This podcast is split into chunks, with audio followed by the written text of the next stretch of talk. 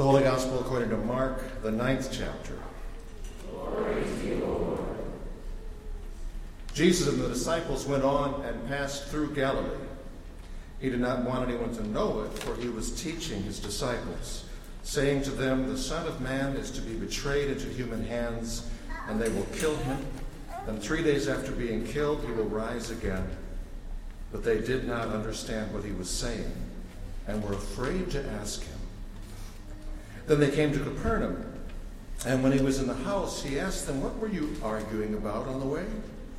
But they were silent, for on the way they had argued with one another who was the greatest. He sat down, called the twelve, and said to them, Whoever wants to be first must be last of all and servant of all. Then he took a little child and put it among them.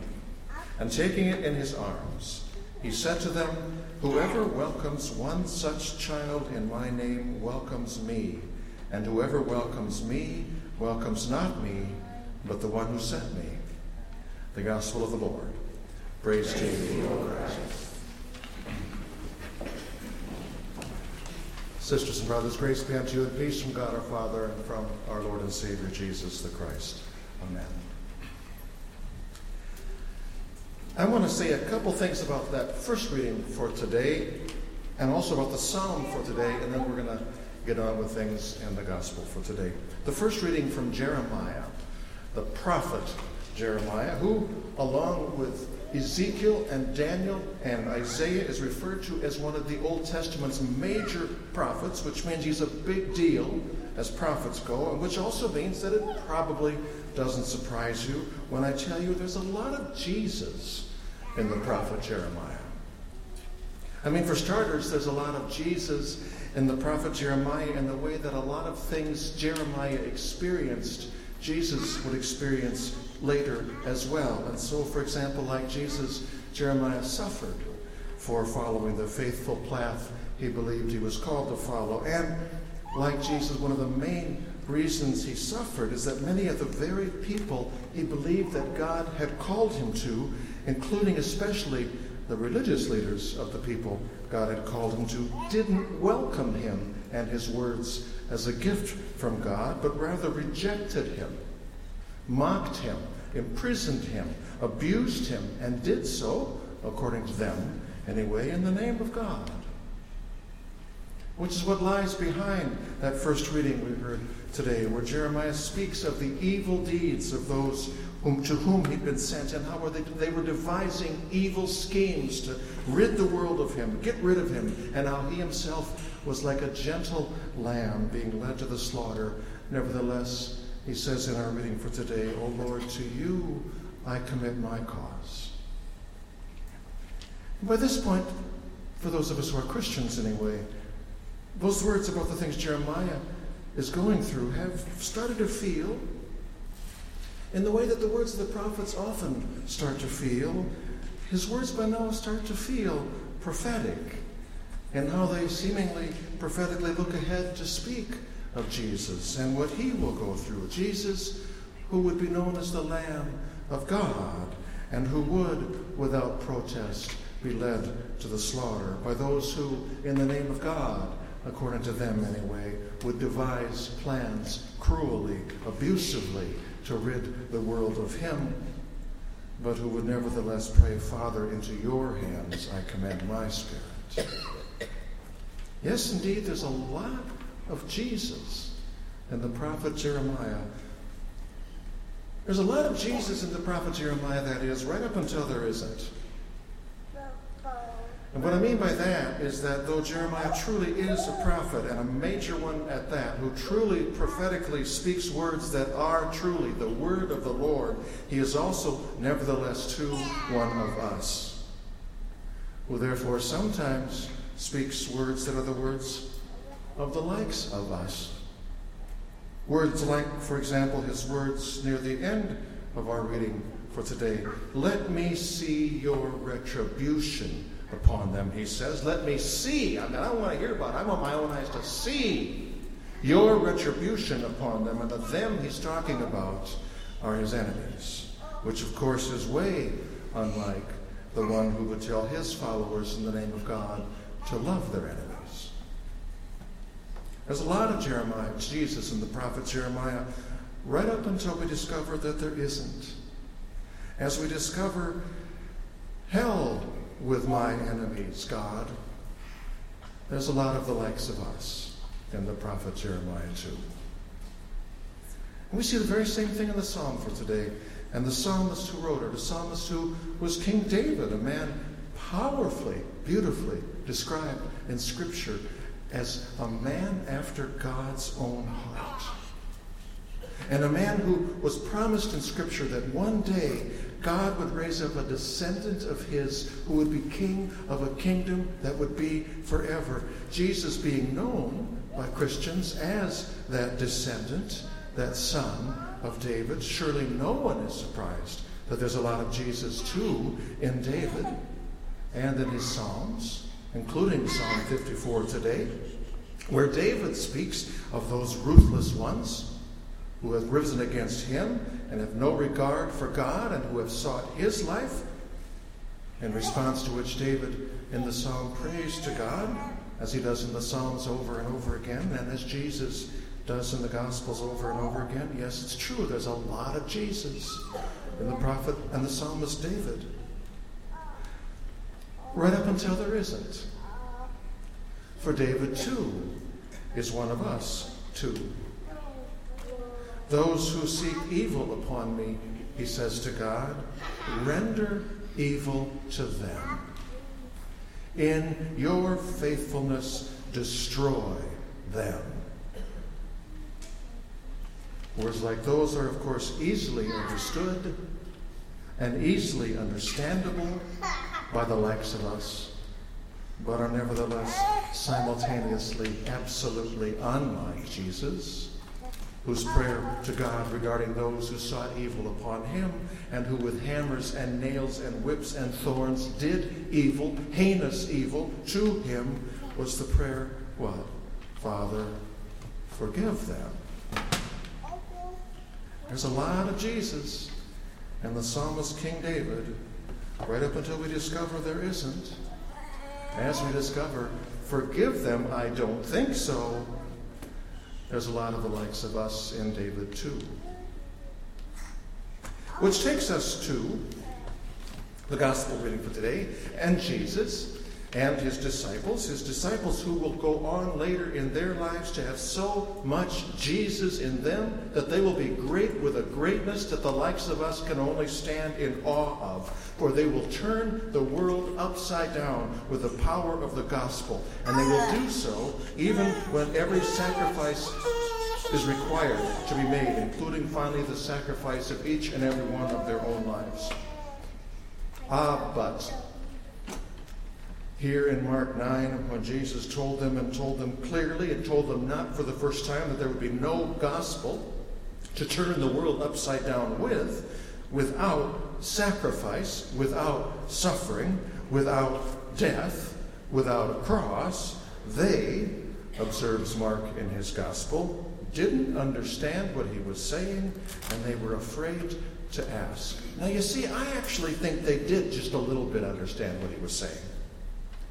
And the reason they were afraid to ask was because they understood him just enough to realize that, frankly, they really didn't want to understand him any more than that. Which, of course, is again, I think, at least sometimes, like us. Us who, for example, when we hear him say things like, for example, love your enemy and forgive those who sin against you, or sell everything you have and give it to the poor, then say that we don't understand what he means and and we say that, I think, because we're afraid. We don't ask because we're afraid that we might find out that what he means is forgive those who sin against you and love your enemies and sell what you have and give to the poor. There will be no gospel, no good news for the world, Jesus told his disciples, without a cross and suffering and death. And, says Mark, they didn't understand and were afraid to ask because, gosh, what if he meant that what was coming when they got to where they were going was a cross and suffering and death? And they didn't understand that in that moment, in part, I'm pretty sure, because they didn't want to. On the other hand, what they did understand, in part because they did want to, was what Peter had said just earlier, and what Jesus had said was spot on, exactly right, and that is that Jesus was the Messiah, the Christ, the one they had been waiting for centuries to come and save them, which meant he, I'm here to tell you, was something great, which of course they understood totally meant, and they knew this, it meant that they were destined for greatness too when they got to where they were going with him. Which kind of, sort of, maybe a little bit, in a tiny way, helps us make some sense of the seemingly nonsensical rest of our gospel text for today, which takes place right immediately after Jesus had just told them clearly and not for the first time that there would be no gospel without a cross and suffering and death. And they then, says Mark, right then after that, got into an argument, for crying out loud, gist of which was when they got to where they were going and it came time to, to gather around Jesus in his greatness, which of them was going to be the greatest of them and therefore at the right hand of him. And my gosh, what do you know? Here we are again. Yes, there'd be a whole lot of Jesus and the disciples in their day when with suffering and sacrifice they would prove their likeness to Jesus. But on this day in Mark 9, they, like Jeremiah and David, revealed to, revealed this day their likeness to the likes of us. When, as it came time to talking about something like greatness, they weren't just on a different page than Jesus, they were on a different planet than Jesus. For their ways of making sense of things in this life, in this world, were the ways of this world. Jesus, on the other hand, had come to this world to live and in flesh and blood to be the ways of God. And so now in Mark 9, he speaks the ways of God, saying to these wannabe great fighting followers of his, whoever wants to be first of all, Whoever wants to be great in my kingdom, in other words, must be last of all and servant of all. And then he took a little child and put it among them, and taking it in his arms, he said to them, Whoever welcomes one such child in my name welcomes me, and whoever welcomes me welcomes not me, but the one who sent me. Children, you should understand, in those days had no status, including legal status. They had no legal rights, none. Which meant that children in those days had absolutely nothing to offer anyone in terms of honor or status. There was nothing, there was no thing that a child then could give you for noticing or giving something to him or her. Which is so different from how things are today for our children who do have rights and who do have status. It's so different that it's hard. It's very hard, I think, for us today to imagine the radicalness of Jesus' words here and the radicalness of this whole scene. Actually, I take that back. It's not true. Actually, and by actually, I mean really quite easily, you and I could easily imagine the radicalness of Jesus' words and the radicalness of this whole scene in our gospel text for today. We just, being like the disciples, may not want to. Which I'm thinking probably means we need to. So let me tell you just how easy it is to imagine the radicalness of Jesus' words and the radicalness of Jesus' actions and the radicalness of this whole scene in our gospel text for today, as well as the fact that there were people, powerful people, who were offended by Jesus for saying things like the things he says in our gospel text for today, and so they were even now conspiring to rid the world of him. It's all as easy and as hard as picturing this scene not 2,000 years ago in the town of Capernaum on the Sea of Galilee, but rather today in, for example, a refugee camp not all that many miles from Capernaum on the Sea of Galilee, where today can be found children, brown skinned, Arabic speaking children with precious little status and few, if any, legal rights, and virtually no one noticing them. And Jesus going to that makeshift, inadequate camp where they are living and where they are dying. To kneel down and pick up and lift up one of those children. Or, for example, let's say picturing this scene today in a southern border town in our own country where can be found children, brown skinned Spanish speaking children with precious little status and apparently few legal rights. And Jesus going to them to pick up and lift up one of them, to then turn with Arabic speaking and Spanish speaking child in arms to say not to the 12 disciples back then, but rather to us who would be disciples now, words which maybe now we can understand if we want to. Whoever welcomes one such child in my name welcomes me. Whoever welcomes me welcomes not me, but the one who sent me. So, what do you think? Is there a lot of Jesus in you? Is there a lot of Jesus in us as a church? Is there a lot of Jesus in us as a nation? Or, as it turns out, more than a lot of Jesus in us, is there a whole lot of us in us? Mine, I think, is not to answer that question for you. Mine, I think, is to close by saying that in this world where greatness, being number one over others, is sure chased after and fought over a lot, and where the concept of greatness and being great and being great again is surely talked about a lot, I think Jesus is all in about the possibility of us being great, not just again, but always. But he's only all in if before thinking or saying the word great ever again, we take a, and pass a one question test. And the question is this question What truly is great? Here's your study text for the test. Then they came to Capernaum.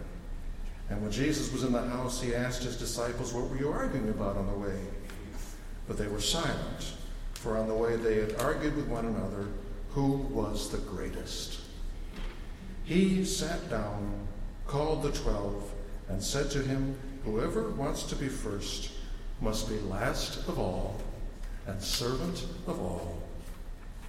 Then he took a little child and put it among them, and taking it in his arms, he said to them, Whoever welcomes one such child in my name welcomes me. And whoever welcomes me welcomes not me, but the one who sent me. Amen.